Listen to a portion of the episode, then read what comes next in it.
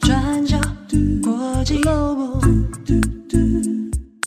转角国际新闻。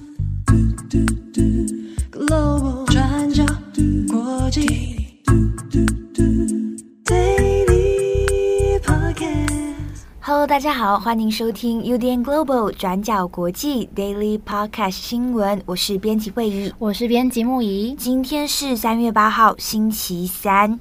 今天是国际妇女节，国际妇女节快乐！先祝福大家有一个美好的一天。对，好，那今天呢，我们有三则的国际新闻要跟大家分享。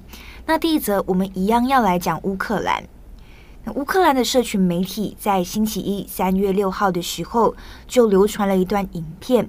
那画面中显示，俄军残忍杀害了一名乌军战俘。那最后是引起乌克兰社群愤慨，那要求调查俄军犯下的战争罪行。那在这一个影片的内容里面，可以看到一个身穿迷彩服、手无寸铁的乌克兰战俘站在浅沟中抽着烟。那当他说完一句“荣耀归于乌克兰”之后，随即就遭到了击毙。那据信开枪者应该是俄罗斯士兵。那影片中还可以听到开枪者使用脏话表达“去死”。那这段影片传出来之后，马上就引起了愤怒。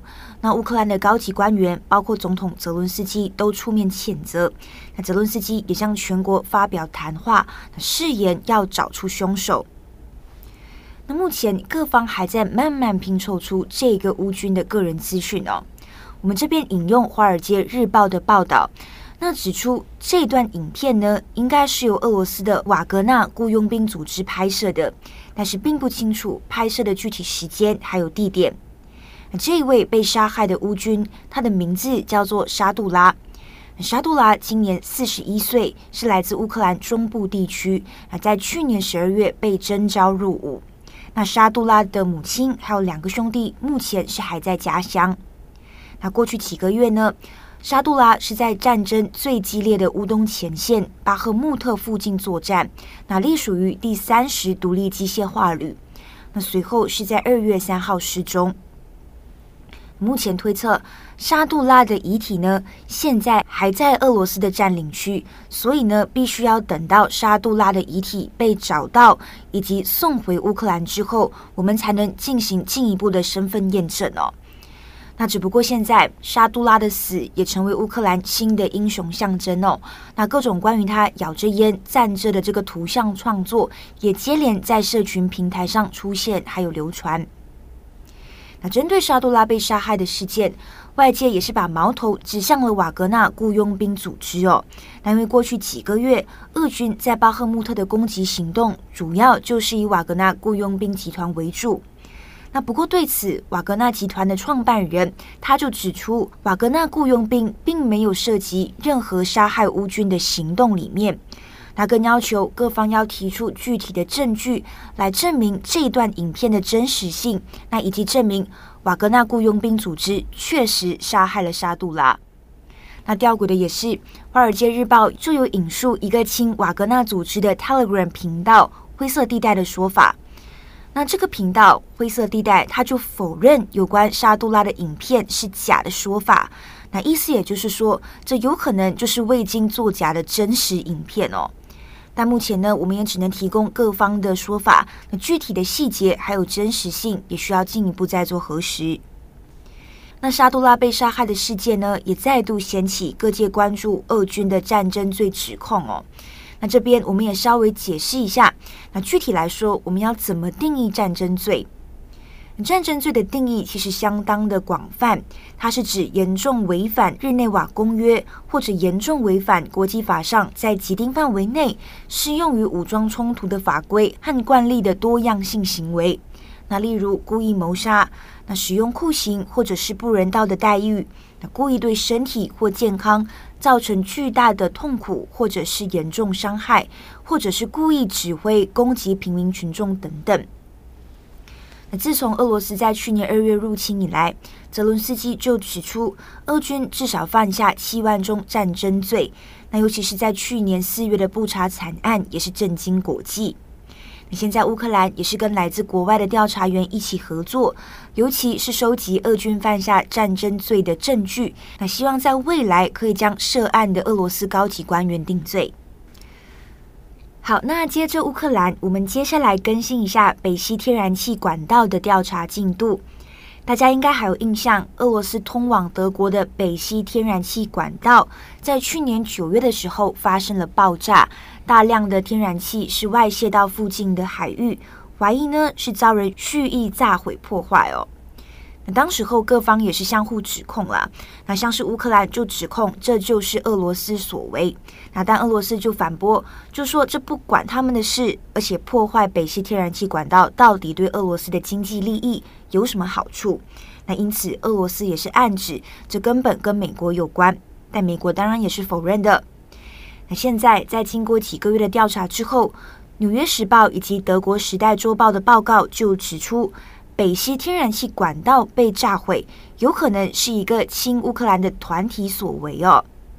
那虽然现在还没有结果，但这个调查相当重要。那因为如果最后真的有证据显示乌克兰直接或者是间接参与了炸毁行动，都有可能会破坏德国和乌克兰之间的关系哦。那尤其德国在最近也送了武器进入乌克兰，那以及因为天然气短缺，德国国内也是面临能源价格大幅度上涨的问题。那所以如果真的跟乌克兰有关的话，这也会进一步影响西方盟友对乌克兰的支持。那不过现在并没有具体的证据显示乌克兰当局，包括泽伦斯基在内，有涉入或者是指挥这一个炸毁天然气管道的行动。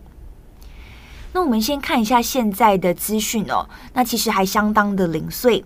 那报道就指出，这个炸毁天然气管道的清污团体其实是由六个人组成。那当时候他们是使用游艇进行攻击，那参与的人包括一位游艇船长、两位潜水员、那两位潜水助理，还有一位医生。那他们使用的游艇是来自波兰的一间注册公司。那这家注册公司的老板就是两位乌克兰人。那不过这个亲乌团体的背景是什么？那这六个涉案者是谁？那是谁在幕后策划以及资助这个炸毁天然气管道等等？那这一切目前都还需要进一步的调查。好，我们今天的最后一则来看墨西哥的一个引发美墨边境紧张的一个绑架案。那我们接下来除了案件本身之外，也会稍微介绍一下事发地点，是墨西哥的马塔莫罗斯这个地方。好，在三月三号这一天，有四个美国公民在墨西哥东北部遭到枪手绑架。那墨西哥的安全部队在三月七号在救援的过程中，在一间木屋发现了四位受害者。那其中两位已经确定死亡，那另外两位成功获救。我们先来看看案件本身哦。这四名美国人在三月三号从德州的布朗斯维尔开车越过边境，到了墨西哥塔毛利帕斯州的城市，叫做马塔莫罗斯。那抵达的时间是三月三号的早上九点十八分。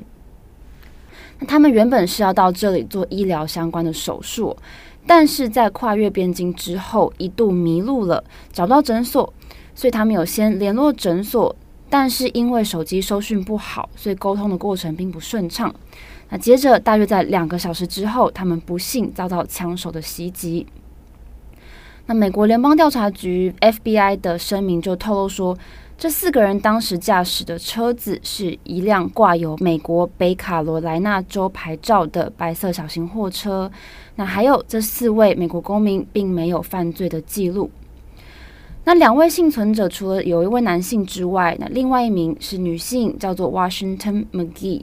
那她是一位六个孩子的母亲。那这次是她第二次前往墨西哥接受整容手术。那目前幸存的两个人已经回到了美国接受治疗观察。那死亡的两个人则是要等到墨西哥法医确定死因之后，遗体才会被送往美国。那另外，在这场绑架案的过程中，也有一名在街上的这个墨西哥妇女受到枪手的波及哦，不幸丧命。那目前凶手还没有抓到，那只有一位在木屋外面看守的二十四岁男子，当时被这个警方当场逮捕了。那目前凶手为什么会犯下这个案子，原因也不明。那 FBI 现在有宣布说会提供五万美元的悬赏奖金，大概是一百五十四万台币左右，希望民众可以协助提供破案的线索来缉捕凶手。那现在美国国安会也表示说，他们正在跟墨西哥当局了解犯案的相关细节，但根据调查人员判断，有可能是有墨西哥的毒贩把这四个人误认为从海地来的毒品走私分子，进而攻击。我们接下来看看事发地点——墨西哥的马塔莫罗斯。这个城市位在边境上，人口大概是五十万人左右。那它的所在位置跟这个德州最南部的城市布朗斯维尔距离非常的近。那受害的这四位美国人就是从布朗斯维尔跨境到马塔莫罗斯的。那马塔莫罗斯这个地方其实治安非常的不好，也被认为是墨西哥最危险的城镇之一。这边毒品集团非常的多，那他们的势力也很庞大，在当地的控制力甚至比官员更大，那也让这边的犯罪率不断的攀升。那因为这里的犯罪率很高，所以美国国务院甚至有对美国人发出这个旅游警告。我们来看看美国的旅游状态警示哦，从轻到严重分成四级。那马塔莫罗斯被列属于最高的四级旅游警告。来呼吁美国人说不要到这里旅行。那原因是说，这边的犯罪集团可能会挟持交通工具，并用绑架的方式要求赎金哦。那这个是美国国务院的呃旅游警告。那虽然马塔莫斯这里被美国官方认定成最危险的城镇之一哦，但是其实还是有数以万计的美国人喜欢来这里做医疗相关的治疗，还有手术。那这次这四位受害者也是要来这里看医生做手术的，结果不幸遭到凶手的袭击。那为什么这么危险，还这么热门呢？我们来看看 BBC 报道的分析哦。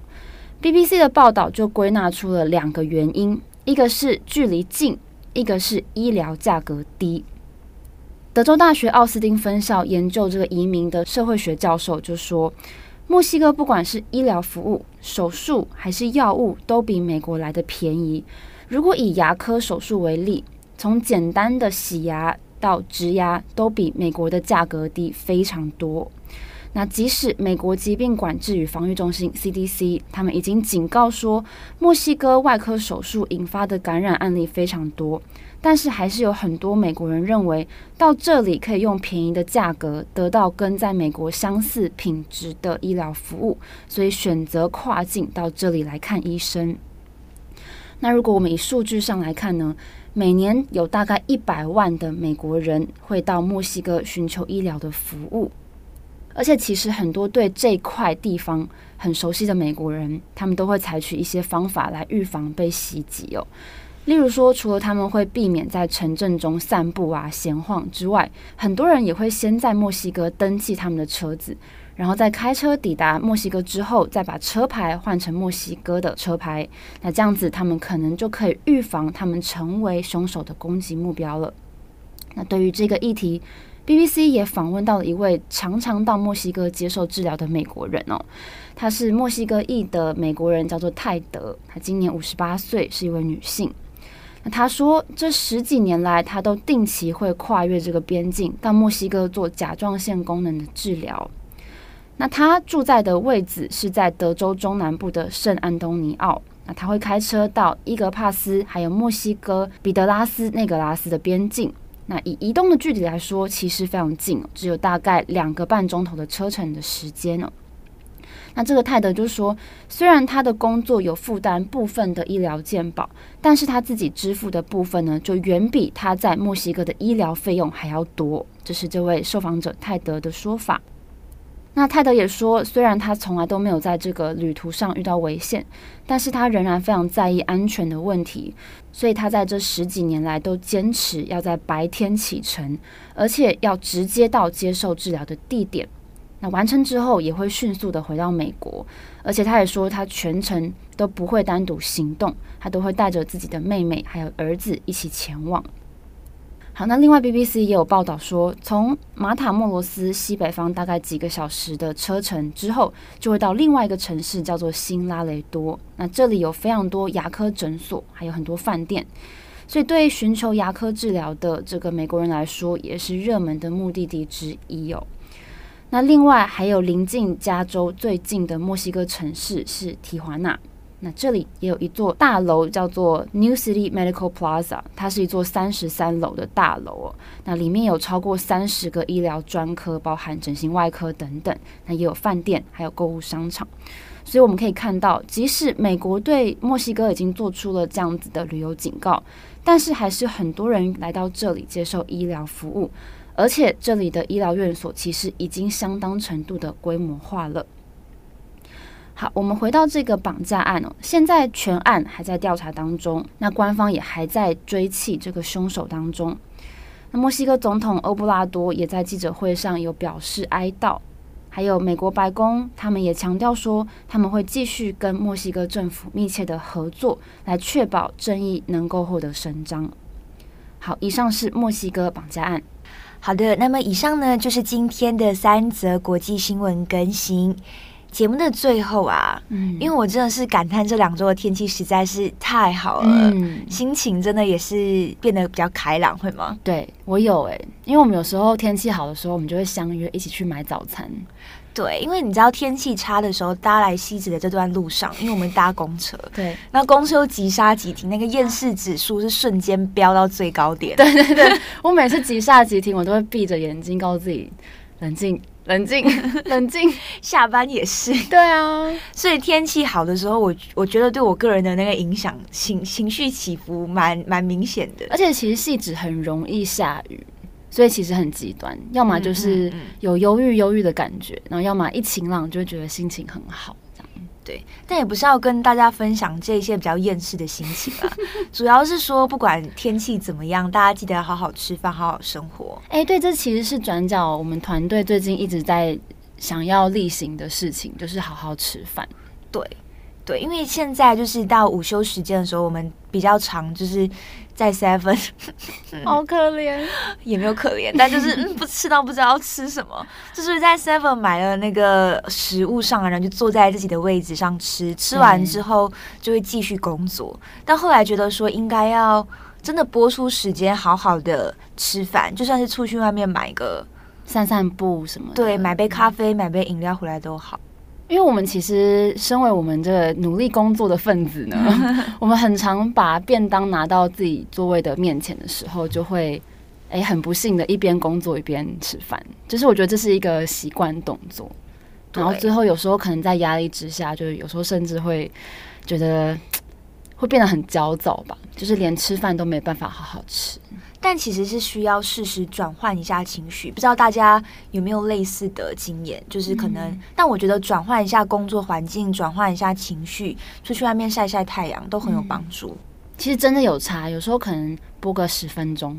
对，晒个太阳，走个路，对，要帮自己创造出一个 在一天工作里面会有一些可以转换情绪的对。小小空间，对，或者是小小的一个 moment，我觉得都蛮重要的。对，重点是要起身呐、啊，嗯，要往外走，然后要去上厕所，多喝水。我真的觉得我坐太久，我现在四肢发达，因为我 我自己的手表有时候它会突然叫我说：“哎、欸，你该站起来了。”哦，还说现在是站立时间，所以你有时候会看到我突然站起来。哦，对对对，我是提醒自己要一直喝水了，喝水很重要。